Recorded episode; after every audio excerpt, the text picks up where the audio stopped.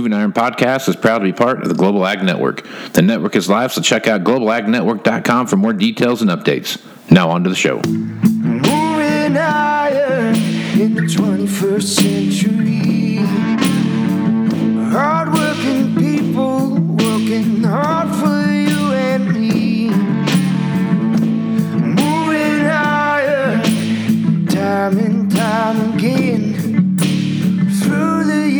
you'll find us here.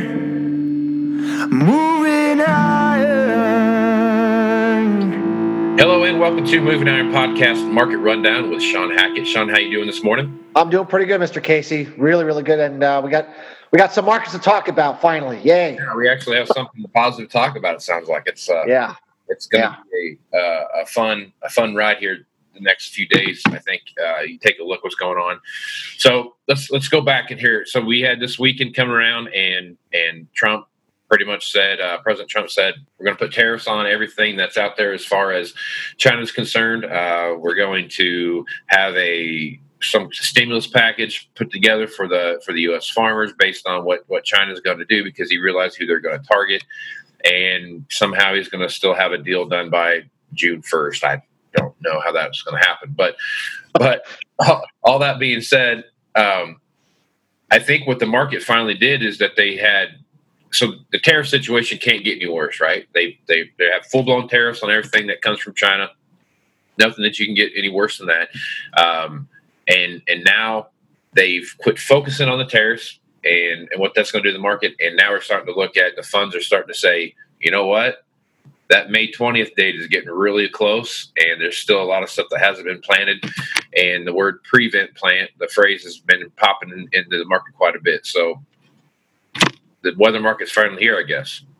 Well, we've had this this overhang for months about this fear of an escalation of the trade war. It's kept the market from linking up to other factors. We talked about this on the, on your program week after week. How we're not, you know, we've been unable to link up to other factors, and this crescendo on Thursday night where we just said tariff escalation, here we come, and we traded the panic trade. I, you said it perfectly. We have now. What's the fear now? What's the fear? We've already done it. Right. You know, the only thing can happen now, maybe things get a little less escalated. Right. Right. I, I think this finally freed the market to focus on weather and other things that that, are really, really significant right now. And and and we are now on the other side of that trade. And um, you know, from our perspective, this is one of the most serious planning situations for weather that we've seen in a very, very long time. And and with the kind of short covering that is required here or that could happen here based upon the positioning leading into this you know th- this has some legs to it casey i, I don't think this is a, a two-day rally i mean i think this could go on for weeks and months uh, depending on how long this weather stays um, stays nasty and how much it really uh, impacts things but it just it looks like it's going to get worse at least into the end of the month if not into june so Yeah, and it's you go out. So where I'm at right now, I here in uh, western Nebraska, eastern Colorado, and we look at what's going on. Guys are in the field uh, now, back in the field running. They're doing good. We've got a stretch of about um, well till about Monday. We got to stretch till we get rain, and then next week is a is a another trough cycle of that of that kind of on again off again rain cooler temperatures those kind of things. Yeah. Really goes back to what what you've been talking about for some while now is that it's that on again off again you know get a good week get a bad week get a good week get a bad week get a good week get a bad week. And in some of these areas where you've got you know the, the- you don't a week's not long enough to get guys back in the field. It might take three or four or five days for it to really dry out to where they get back in the field they go out and work for two and then Yeah. they've got five or six days of, of, of inclement weather as far as planning goes so talk about that a little bit and how you see that kind of weather pattern playing out through uh, through the rest of the spring here Well, we, we've been talking about you know the the, the solar cycle, and on Friday, uh, I think you released the report that we or the, the interview that we did on on um, what, what some of these patterns are. But the stagnant weather pattern we talked about in that uh, on that interview, and the stagnant weather pattern is has been since September of last year: low pressure in the northwest, high pressure in the southeast, and the rain train pumping moisture into the Midwest. And you know, there's we have brief periods where, like you said, it, it ebbs, and then it, but, it, but we're coming right back to this pattern over the weekend, and it's just going to start spinning around. Oddly enough, you mentioned, you know, where it's raining somewhere, it's not raining, right? Well, the southeast, Georgia, is actually in drought conditions. They're expected to hit record, almost record high temperatures next week. They haven't had rain in over 35, 40 days. The southeast is burning up. So that's the that's the yin and the yang uh, of, of where they're not getting it uh, versus where they are getting it because this pattern is just stagnant. It's going to continue to be that way. So so this is a perfect situation of where you could have floods, excessive rainfall, and drought side by side simultaneously causing problems, uh, which which is the which is the um, which is exactly what the meridional, you know, north to south jet stream flow produces, and it causes all kinds of problems that we are still trying to figure out how bad it's going to be. You know. So I just got my alert here on my phone for uh, for the markets, and corn and soybeans are taking off again right now. Uh, December corn is uh, up seven at three ninety four and three quarters. Um, we're about six cents off of where it was uh, three weeks ago when everything kind of took a took a dive. So we, have gained back about the bulk of the uh, of the thirty cents, and, and we are th- almost thirty five cents off Monday morning's intraday low. Thirty five cents. It's crazy. But remember, it's volatility. Yay! We yeah. need it's good stuff. It's uh, and it's on the back of, like you said. I mean, it's not good news, but it's not it's not bad news either. You know, with this whole tariff thing, but now we're focusing on on the things that need to be focused on, and that's obviously the the weather situation that we see happening out here. Oh, and you and I and you you and I have said for weeks that we are t- tired of talking about trade. We're tired of focus on trade, and I think we're done. Yeah, I mean, you know, I mean, we're still going to talk about, but I mean, I think we are done that being the prime driver of the markets. We are now moving into you know the growing season on the entire northern hemisphere, including Asia and, and Russia and, and and and EU. And so we're going to start getting into the point where markets are going to act like they would more normally act based upon weather and currencies and things. And from that perspective, you know, it, it's going to be, um, I think, a more rational market and a market that will act more uh, appropriately and and provide the right uh, clarity for what needs to be done on the producer side and what needs to be done on the end user side to handle the volatility that's clearly been fired up and that I don't see going away anytime soon based upon what I see go, going forward. So, all right, so let's let's talk about another situation that I've been I've been now that we're kind of in this holy crap uh, corn's getting close uh, you know you hit that insurance date and it's really not worth planting corn after that date obviously because you can't insure it and there's all the different things that come into that but the the follow up to that is soybeans, right? And you look at the soybean market we have right now, and yeah, soybean markets have been absolutely trading on fire of late. But the last ending stock reports, we have about nine times more uh, uh, carry out than we've had in the past. So, I, I guess, what's your opinion of, of soybeans, and where do you see those headed? Well, I mean, you're not going to have a big rally in corn and wheat and think soybeans are going to go down. I mean, it doesn't work that way. So, so you know, the whole grain markets are bouncing, and, and obviously, I mean, if we have continued wet weather all the way into mid June, we're going to start pushing soybean dates. Right. Now we're not there yet, and I'm not, you know, we're not at what I call mission critical yet on soybeans. We're at mission critical on corn. We're at mission critical on like Kansas City wheat as we're approaching harvest. I mean, those are soybeans could enter mission critical. And I think the market might be just saying maybe we need to put in a little weather premium in soybeans in case we get to mid June and, and that doesn't get planted. I'm not I'm not ready to say that yet, but I mean I think the market's starting to think a little bit that maybe that's you know we need maybe we need to be thinking about that a little bit. But but but clearly soybeans have a have a bigger problem to get over uh, versus corn. Uh, you know corn can very easily you know drop half its ending stocks without much of a, of, a problem soybeans, you know, you really, really need to have a, a, a, bad August weather pattern to, to really put a dent into it. Maybe we do. Some of the early weather models today suggest that we're going into a very hot, dry August, but it's way too early yet to give too much credence to that. We need to get further on into to, to late June or July before we can think about maybe that happening. So I think soybeans are to are going to start lagging behind corn and wheat um, until we can get some better clarity on are there going to be a prevent plan in, in soybeans? Um, and and and is this August weather going to turn out hot and dry? Because if it does, all bets are off. Right. Okay.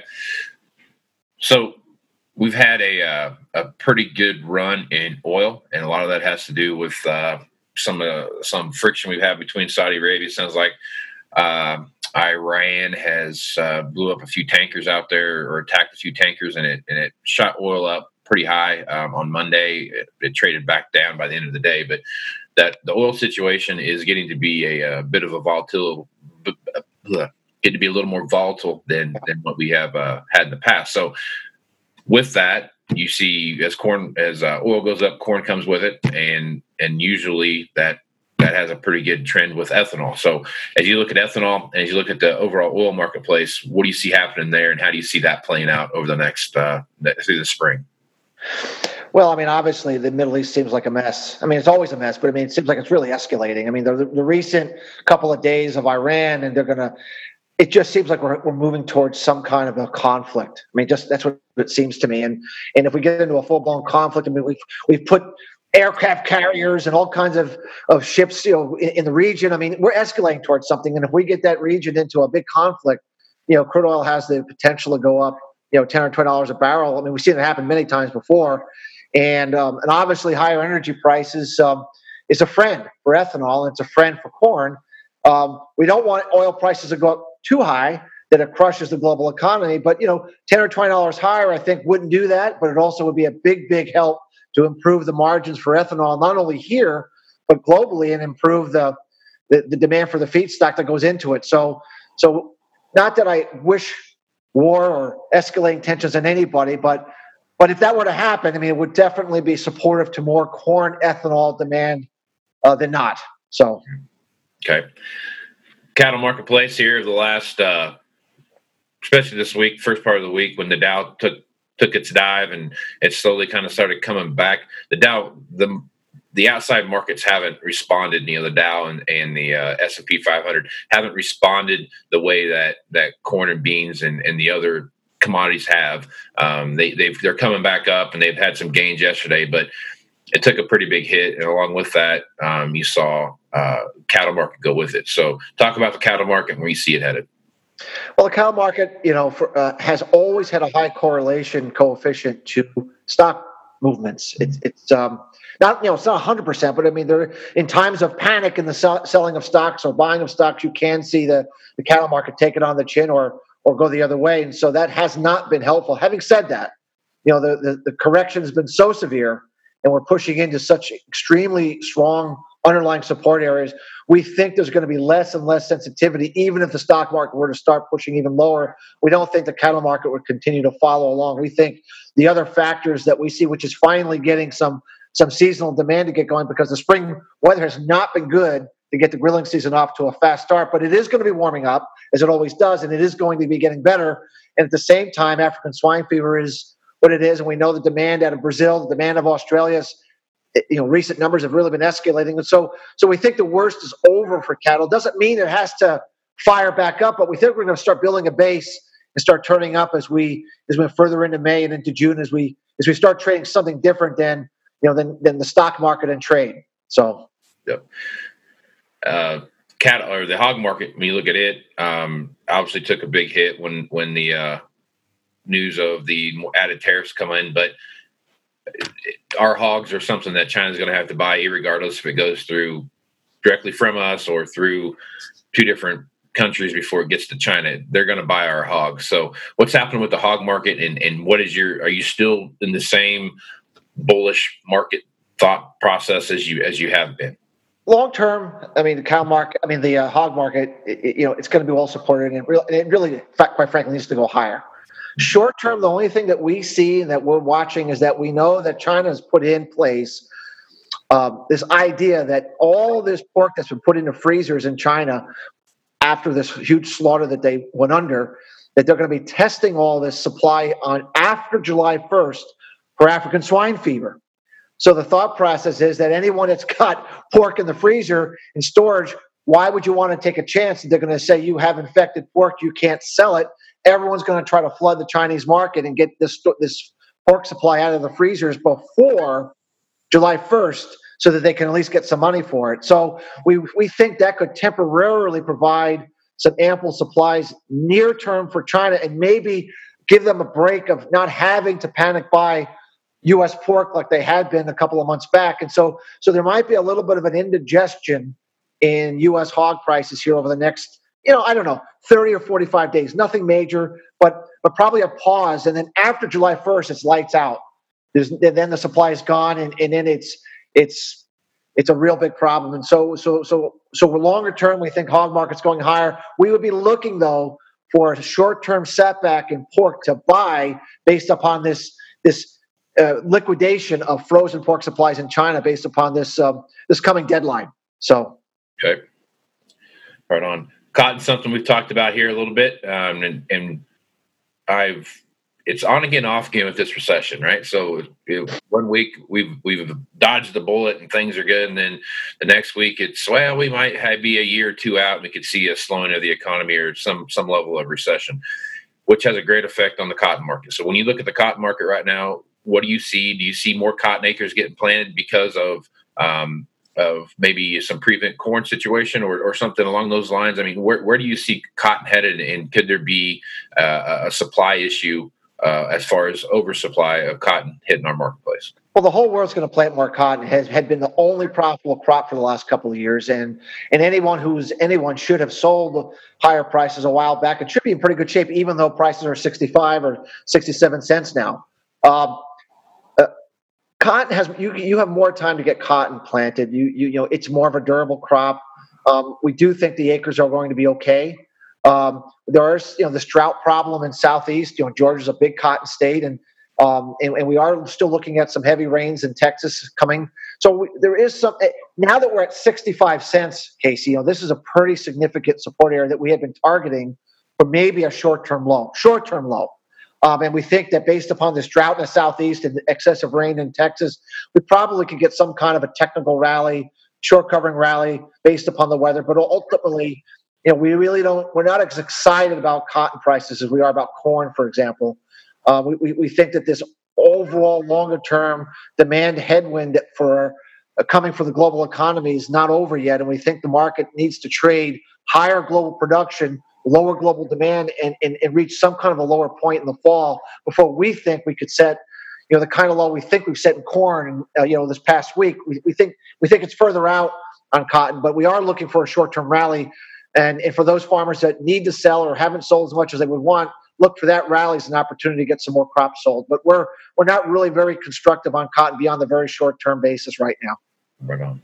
All right shawn well plenty of stuff going on. Uh, the volatility stuff we've been talking about here over the last uh, couple of months and, and, needing that volatility to, ha- to take place to get the market to rally. We are definitely seeing that now. And yeah. uh, so it's a great time for folks to uh, kind of get their, their ducks in a row when they're looking at what, what their possible next moves are. So if folks want to reach out to you or pick your brain or something like that, how would they do that? Our website is the best at Hackett, H A C K E T T, advisors.com. We have podcasts, webinars, videos, white papers, sample reports, and all kinds of descriptions of what we do to see if our way of looking at markets might be of, of value to your listeners. So, well, plenty of stuff on that website, folks, to look at. A lot of good information out there. So, Shawn, take care of yourself. Till next week, have a good one and uh, stay dry, my friend. All right, will do. Sounds good, Mr. Casey. Thanks. Bye. Thanks for listening to this edition of the Moving Iron Podcast, now part of the Global Ag Network. If you'd like to continue any of these conversations, you can hit me up on Facebook, Twitter, or Instagram at Moving Iron LLC. You can also send me an email at Moving Iron Podcast at movingironpodcast.com. You can also visit the Moving Iron Podcast YouTube channel and watch Market Roundup with Chip Nellinger, Shawn Hackett, and Angie Setzer. Also, Tax Moves with Glenn Birnbaum. Please visit movingironllc.com. Here you can find information, details, and updates for the 2019 Moving Iron Iron Summit in Nashville, Tennessee. If you'd like to support the podcast, you can leave a review and subscribe at iTunes, Google Play, Stitcher Radio, TuneIn Radio, SoundCloud, and globalagnetwork.com. So until next time, let's go move some iron. This is Casey Seymour. Out. Moving iron in the 21st century.